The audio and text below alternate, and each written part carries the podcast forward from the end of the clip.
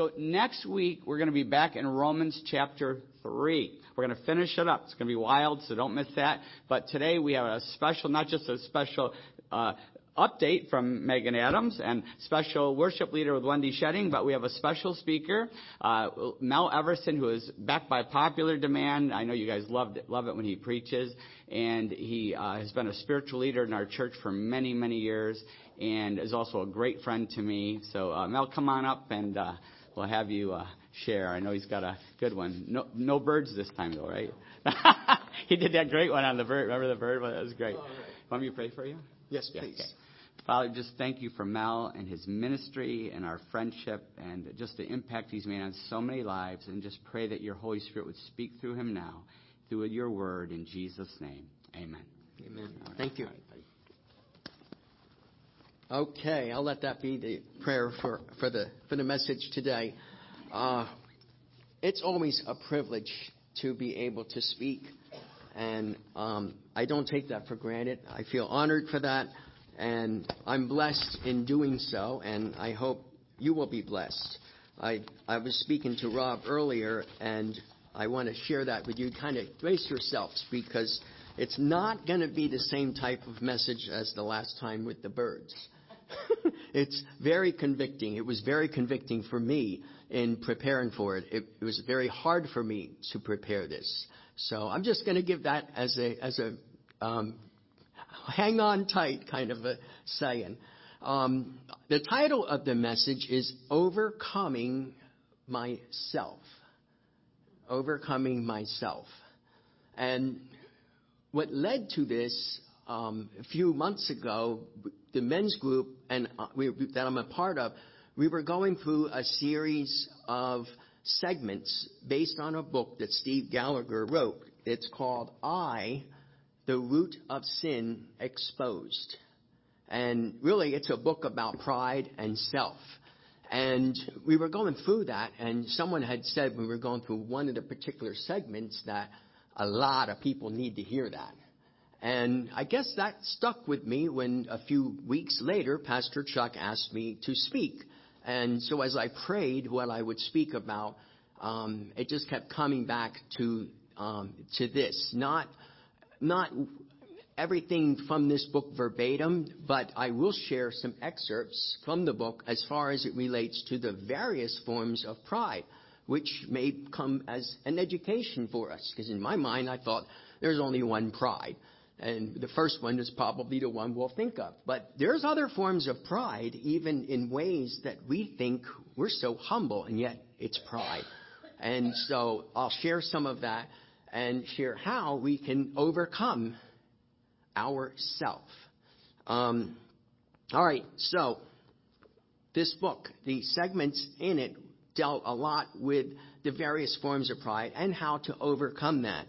In this book, the first focus is to take a hard look at I, self, or what we call the self life.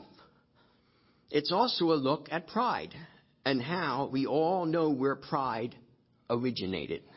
Lucifer, he took his eyes off of Yahweh, the God of creation, and turned his focus on himself, his self.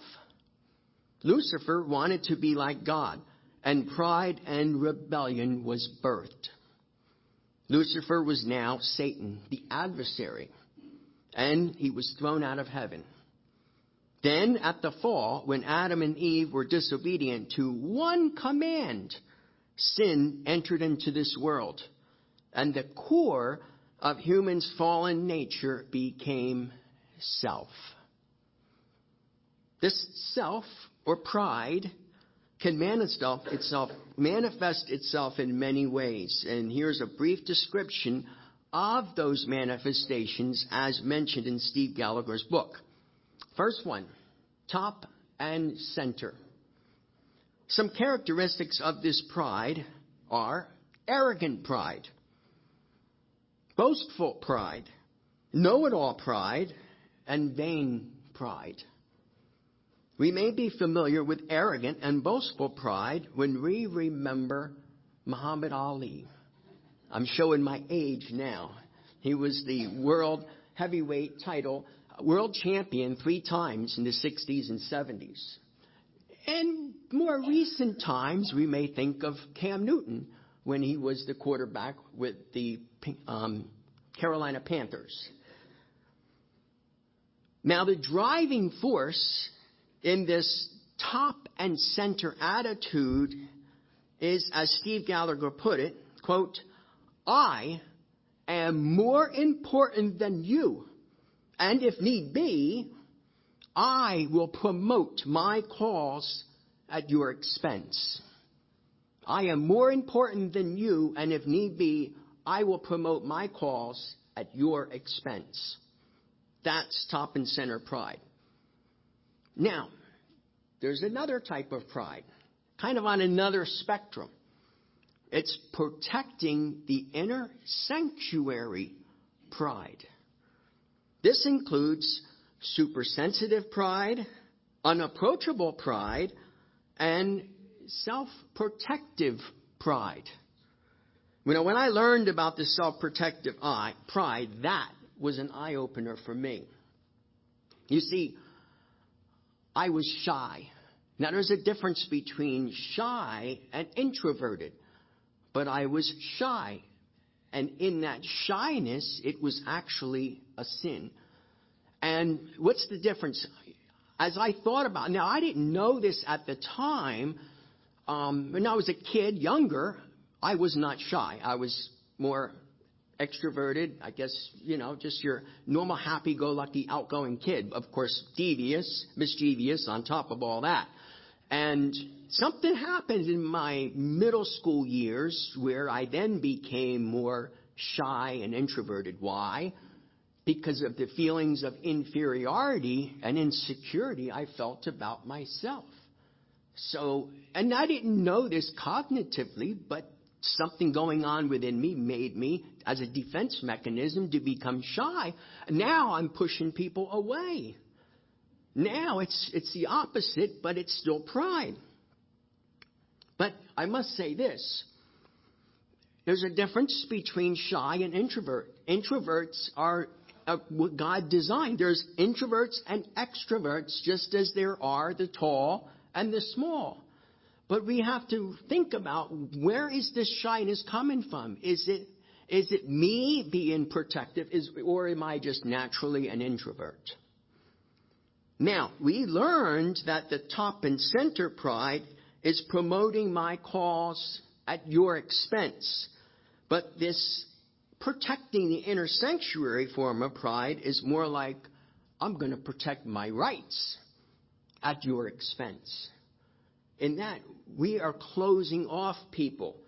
I don't, I can't, I can't get close to you. We're, we're depriving the opportunity of being within some people's life. And that's pride. In the same way that the arrogant pride pushes people away. Another form of pride. Perfection. Perfectionism can be a form of pride that needs to be exposed.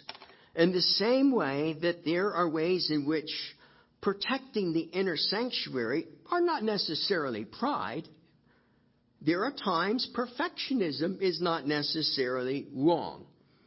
Some examples may be with music, with sports, with art, or a skill. We should strive for perfection, to do our very best. Usually, in the case it's the focus on this subject, not itself. When we're striving to, to, to write that perfect song, to, to excel at the sport, or to, to make this art as best as we can, our focus is on that. It's not on, oh, I gotta look good. I, I, I, it can't, it can't be, it can't be flawed. It can't be wrong. Mm, that's, that's where it crosses the line and now it's about self. However, there is a type of perfectionism that is rooted in pride when, like these other forms of pride, it is about myself. I would be so obsessed with looking perfect because I could not bear the idea of being seen with a flaw. Hmm. A manifestation of perfection pride is a critical spirit. And that is what we see in the Pharisees. When Jesus rebuked or corrected the Pharisees, it was usually because they were displaying perfectionism pride. Another, and another manifestation is self condemnation.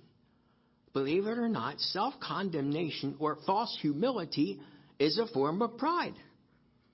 It's the point where we isolate ourselves from people, avoid others, and beat ourselves up. If we're thinking all these negative thoughts about ourselves, I'm, I'm no good, and things like that, what are we thinking about? We're thinking about self. When we take our focus off of that and think about God and how He's forgiven us, how He's made us wonderfully created, blessed, then our focus is not on self, it's on God. We must remember Romans 8 1. When we think about those things, that condemnation, or I'm not worthy, Remember what Romans 1 says. There is therefore now no condemnation to those who are in Christ Jesus. No condemnation. Because God has forgiven us. If God's forgiven us, we need to also forgive ourselves. Another form of pride, self sufficiency pride. Now, this was not in Steve Gallagher's book. I had a lot of form of, forms of pride myself. And when I was thinking about this, and the Lord was convicting me, that's, that's a pride for you, that's a pride for you, that's a pride for you, I thought about this self sufficiency. And yes, that was a form of pride in myself.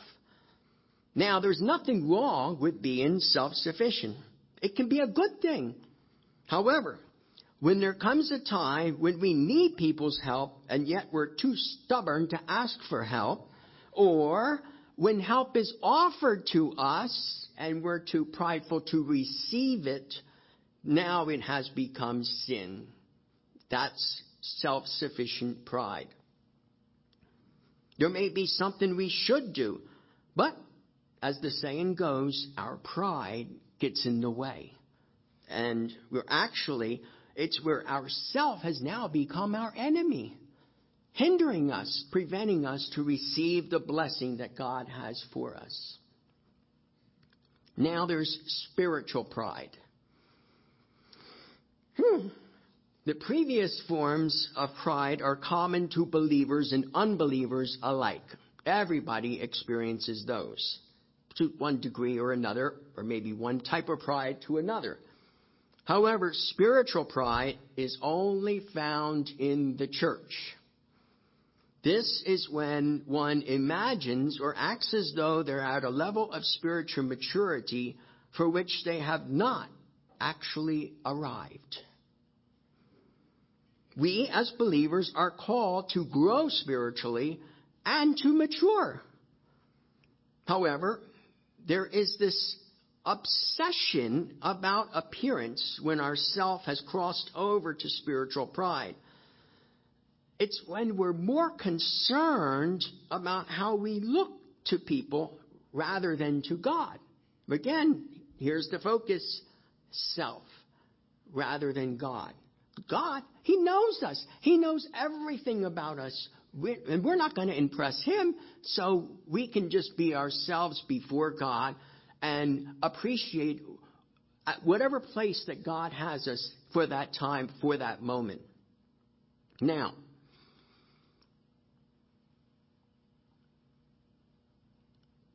This form of spiritual pride also includes the fear of man. And when I say fear of man, I'm not talking about like a phobia. It's not like we're afraid of men. It's not that. But rather, it's an obsession of what other people may think about our self. We're obsessed by what other people will think of me.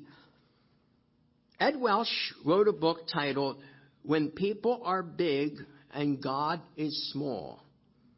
The subtitle is Overcoming Peer Pressure, Codependency, and fear of man.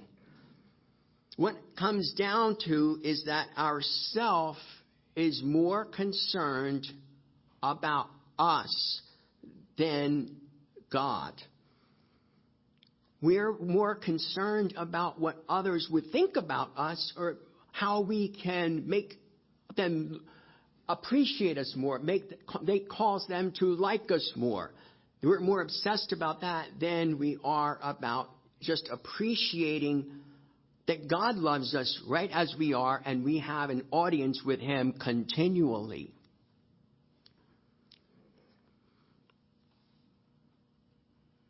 You know, it's humorous when we think about that. And also the Pharisees. They were an example of this pride. In Matthew chapter 23, we read of the ways in which Jesus confronted the Pharisees for their hypocrisy, which this hypocrisy was rooted in themselves.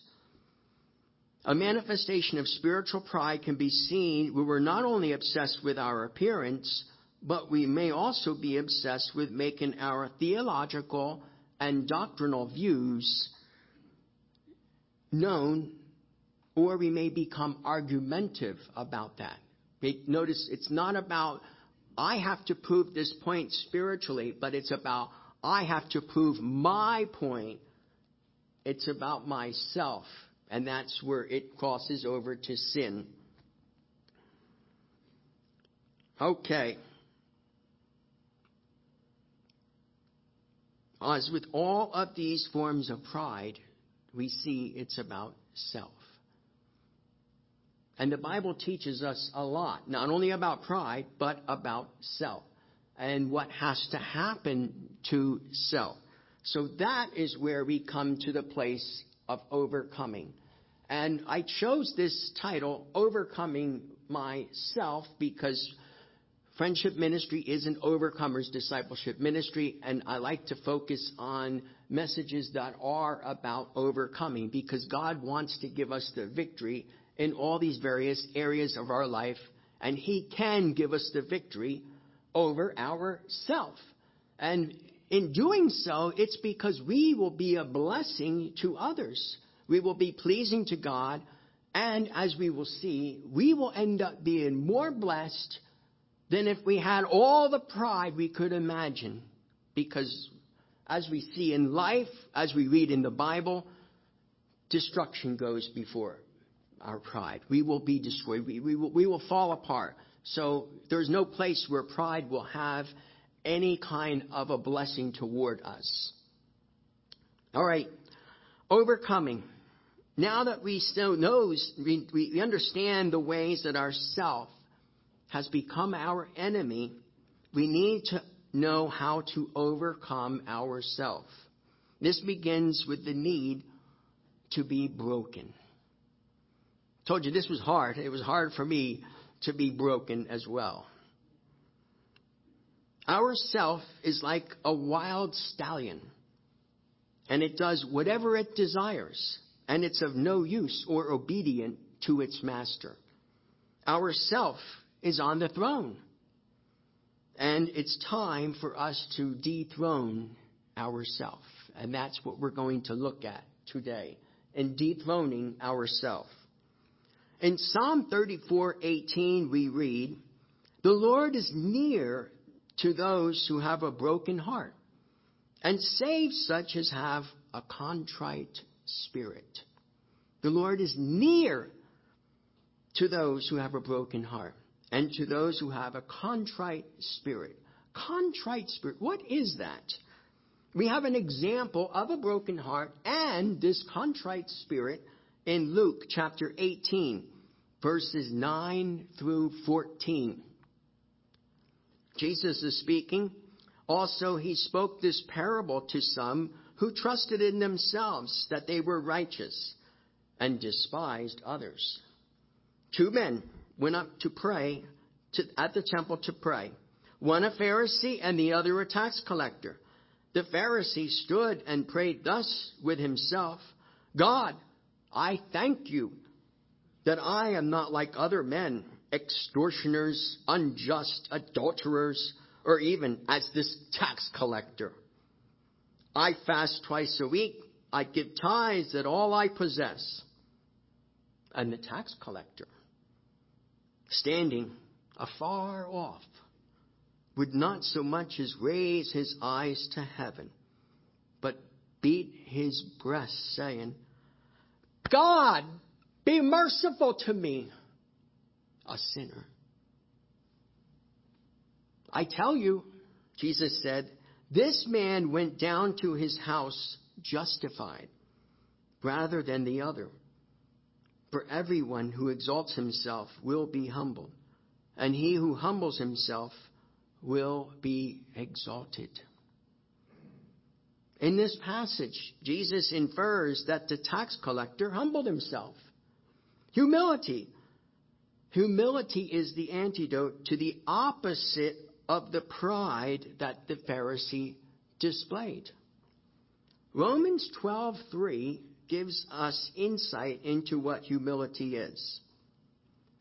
For I say, through the grace given to me, to everyone who is among you, not to think of himself more highly than he ought to think, but to think soberly, as God has dealt to each one a measure of faith. Romans 12:3. When Paul says this, inspired by the Holy Spirit, it's actually giving us some insight into how we think about ourselves.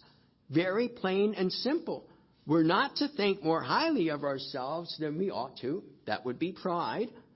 But to think soberly, which that also means not to think bad about ourselves either. See that the soberness in that. All right. More insights on humility. Matthew Henry, the commentator, explains this definition of humility. Quote, Humility is an estimate of ourselves as we are.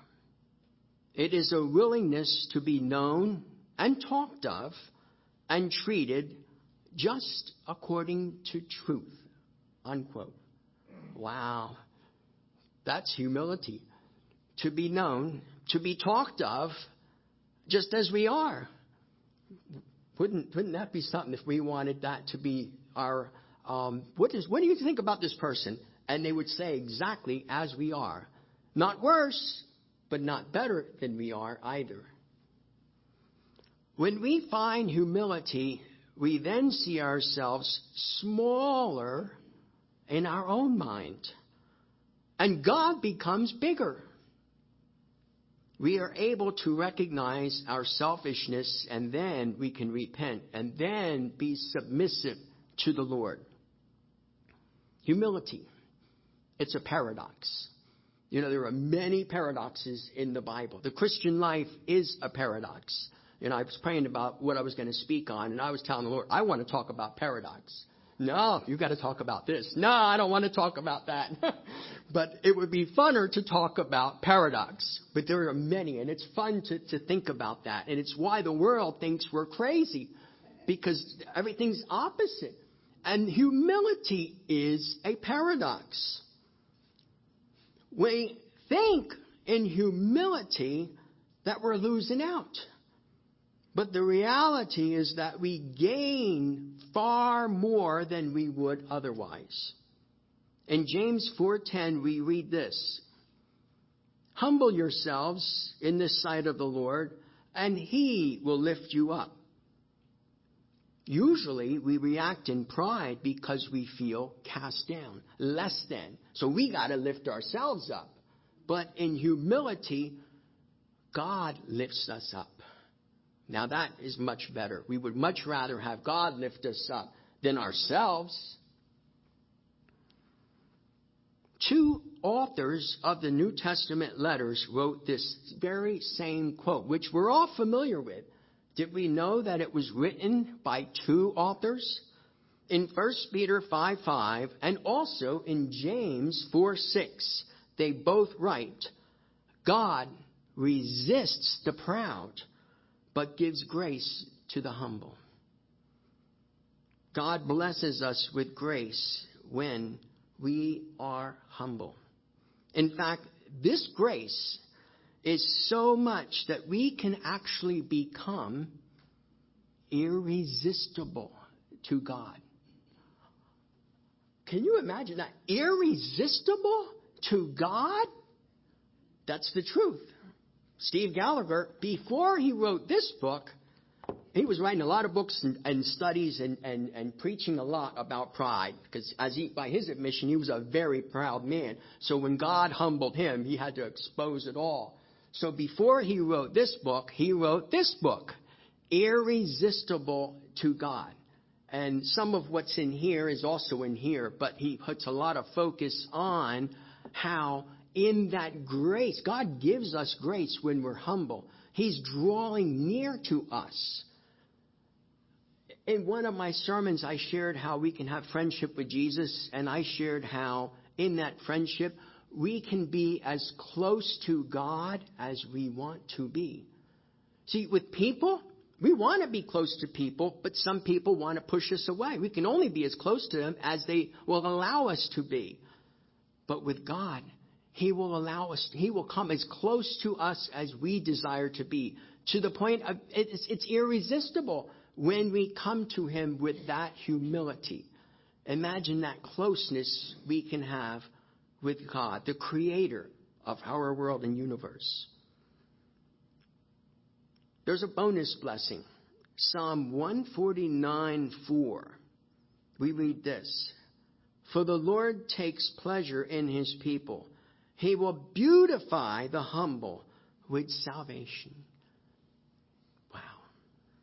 Humility means taking self off the throne. And that's when we receive that salvation. Um, if we can put the illustration up about the uh, self or Christ being on the throne, we, we when I first came to this church, we were going. Many people were going through this one-to-one discipleship book, and as I was going through it, there was this illustration in there. It's hard to hard to read the print, but I'm going to read it. But you can see the three different circles and what they represent. And it, this illustration stuck with me all these years because it really puts in picture, as a picture tells a thousand words, of the difference of what it is when our self is on the throne or when Christ is on the throne. So we see these three circles. The first circle on the left represents the life of a natural man, the person who has never received Christ. Christ stands outside the door of the heart. He's seeking entrance. The entrance represented by the dots of this life are directed by self. And as we see, everything is chaotic. And that's what happens. When our self is on the throne, our life ends up in discord. The second circle, the one in the middle, represents the life of the spiritual man, the person who has invited Christ into his life and allowing him to direct and empower his life. When the interests are directed by Christ, the result is harmony in God's plan. And finally, the third circle, the one on the right, that's the life of the self centered person of the flesh, whereas the Bible says carnal. The person received Christ, but that person, you see, self is on the throne, even though they received Christ, and as a result, the life is in chaos.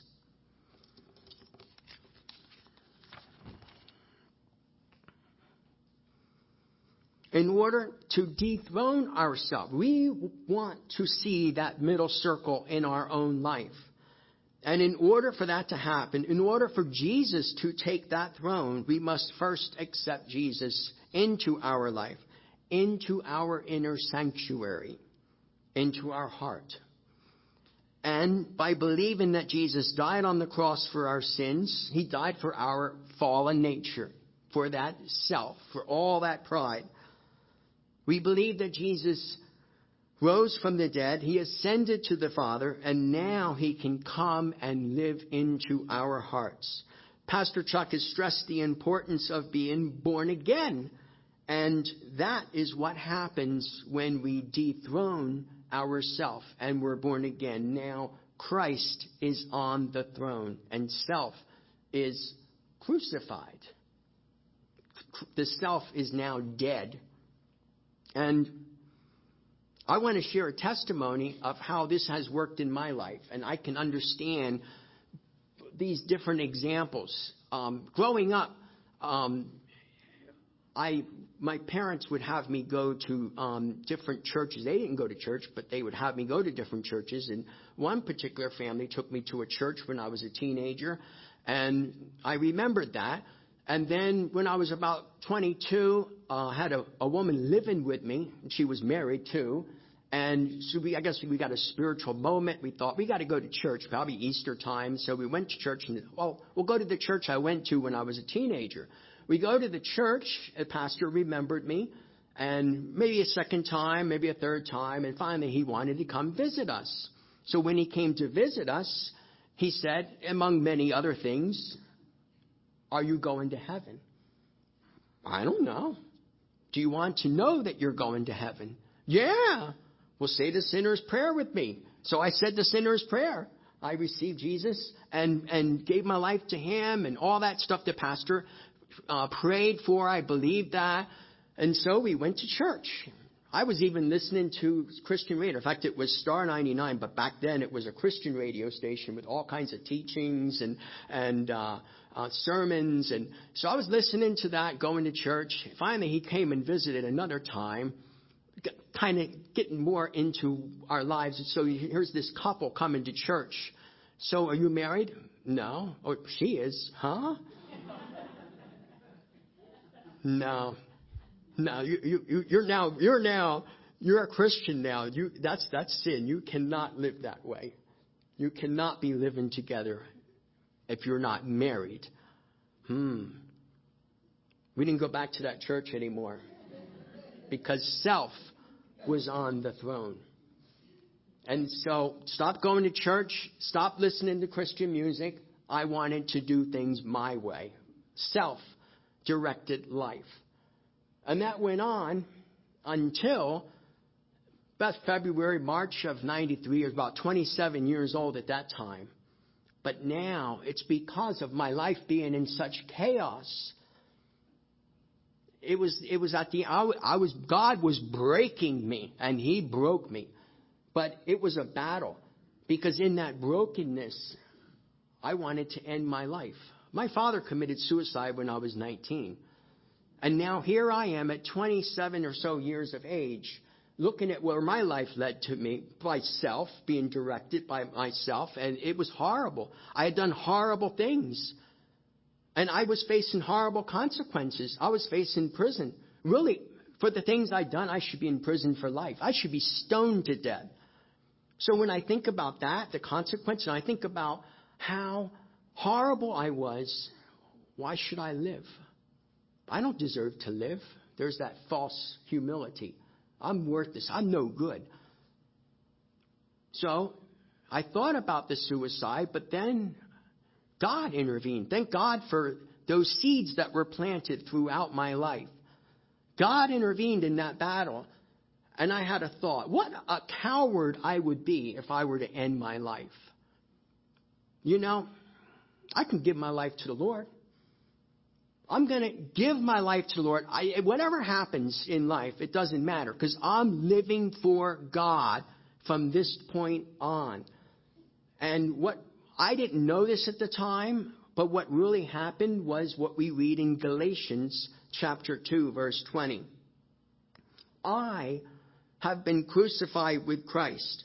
It is no longer I who live, but Christ lives in me, and the life which I now live in the flesh, I live by faith in the Son of God, who loved me and gave himself for me. I committed spiritual suicide. I put the end to self, but allowed Christ to live in me and put Christ on the throne. Now, I must admit there were times, if we look at that illustration again, there were times, many times, when I took Christ off the throne. Even after I did that prayer, even after I surrendered my life to the Lord, even after God was using me in, in leading others to Him, I still wanted to be on the throne myself. But thank God for His grace and mercy. He would help me see that and kick myself off the throne again and put Christ back on. And I also look back and I see the times when I put self on the throne, where I want self to control things, my life begins to get chaotic and, and out of sorts. And I begin to think bad stuff. But when I put Christ back on the throne and let Him lead my life, then things become in order and my mind is sane once again. Serving. and Steve Gallagher mentioned about that in the book as well. And in fact, he wrote a book, and one of the sermons I preached way back years ago, probably 18 years ago in the, in the school, was about the book he wrote on finding victory in serving. The book is Living in Victory. And we find victory in our own lives by serving the Lord. And really, when we serve the Lord, who are we serving? We're serving people. And when we do that, it, it, it blesses us. Now that Jesus is on our, the, the throne of our heart, we want Him to be our focus. Jesus was not concerned about Himself. Jesus was focused on serving the Father, and in that, He served others. And we can go through the Bible and see even in one day how Jesus served so many people, how he was so outward focused and, and concerned about others. And we too can do that as well. We have him living within us. All right, our scripture regarding this serving is Philippians chapter 2, verses 3 through 4. Let nothing be done through selfish ambition or conceit, but in lowliness of heart, of mind, let each esteem others better than himself. Let each of you look out not only for his own interests, but also for the interests of others. Notice the Bible does say there's a place in looking out for our own interests.